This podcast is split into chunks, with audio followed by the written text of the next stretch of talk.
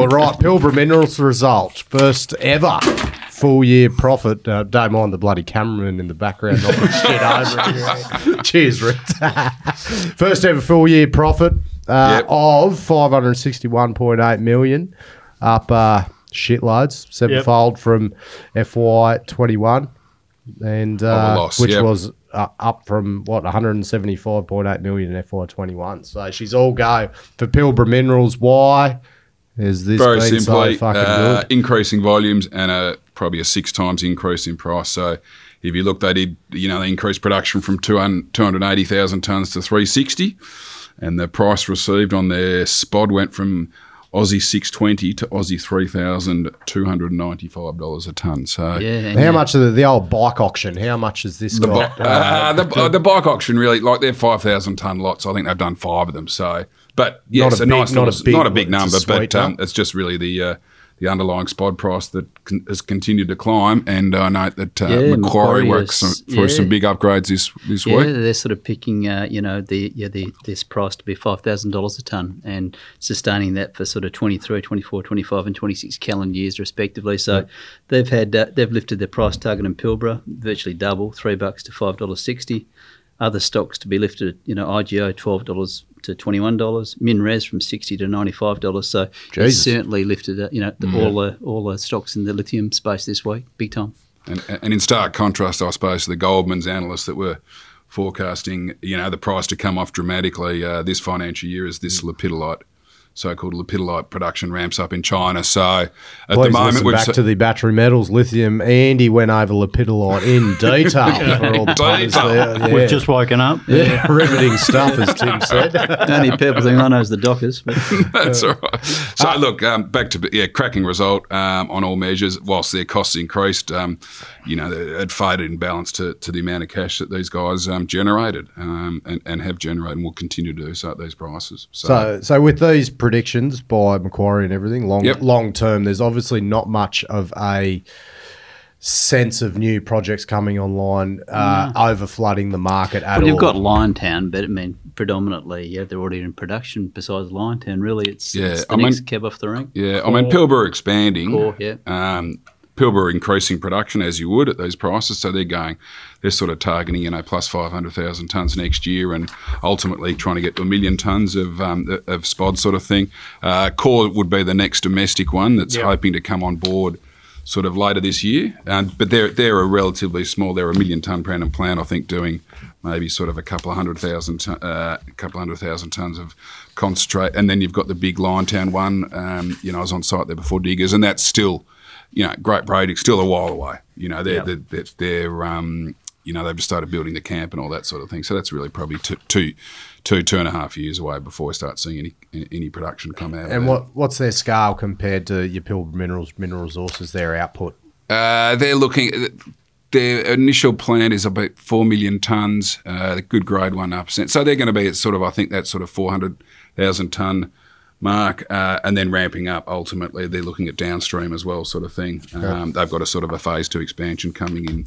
In, in after 2030, uh, I think ultimately getting up to maybe seven, eight hundred Yeah, thousand around tons about that level. Yeah. at that level, sort of thing. So Well, well, I guess what's the long, if, if you're thinking long, long, long term, possibly into the 30s, 40s, um, with the hard rock getting consumed and then having to really get into these brine deposits globally, Um, is there going to come a point where big investment will go into that? Because the hard rock will get used. Well, up I, I very mean, the brine, the brines are still a big producer. I mean, certainly, I think in that, it, but but it's really a, you know the spodumene, the hard rock are the ones that have this new production that's that's come on board. You know, sort of led by Pilbara. Well, Greenbush has always been hard rock um, uh, down there, but that's been uh, Galaxy. you know, and Galaxy with with uh, Mount Cattlin and all that. Um, but yeah, the brines still contribute a you know huge amount of the um, you know lithium, and I think it's really you know the spodumene. There's lots of so there will be a lot of uh, you know there are lots of exploration success around at the moment. You know, we're certainly seeing in Australia and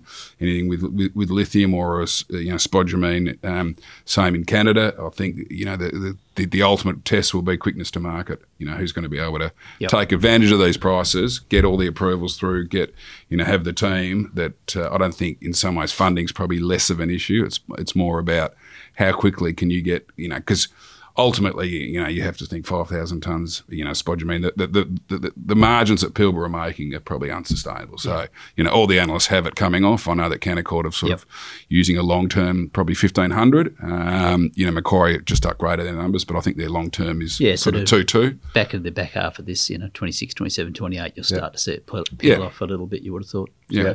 Because um, Canada, it seems the when you say approvals, that is the big bottleneck That's the big issue. over, Yep. over yeah. there. Absolutely. Yeah. Yeah. Is there is there any assistance happening government? I see a bit in government saying they're trying to, you know, funding and stuff, trying to pr- promote more of the Canadian mining industry. But it sounds like it's a big environmental issue over there. Permitting's a big thing, bloody- yeah. all that shit. Absolutely. Yeah, Not we, shit, we but- had the um, the commercial director from Red Dirt, which is an investment of ours.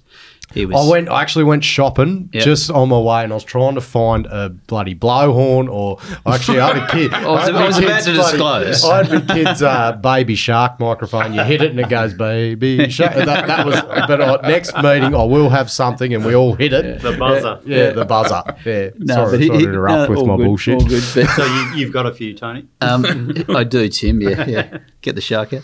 No, but he he's, he essentially said that um, that uh, the brine's difficult from a from a development perspective. Takes two or three times longer than hard rock. Africa is difficult from a from just from a practical standpoint and jurisdiction standpoint. So hard rock here locally is at the moment the place to be. So Is brine similar to say, like, can you compare it to an oil and gas in terms of big capital, long term to develop it? But once it's gone, it's going. Yeah, I Yeah. mean, but it's always problematic, isn't it? Oh, it's, the, the ramp up. I mean, I suppose Orocobre has been, you know, working away in on, on, on the- at, at uh, Laraz um, for you know a number of years, and that's always like if you look back to their original sort of feasibility estimates, it's probably taken them. The reality is probably four to five years to it. You know, all, all the bottlenecks and and you know the, the, the purity that the product needs to be, all, all those sorts of things that you actually only really find out once Yep.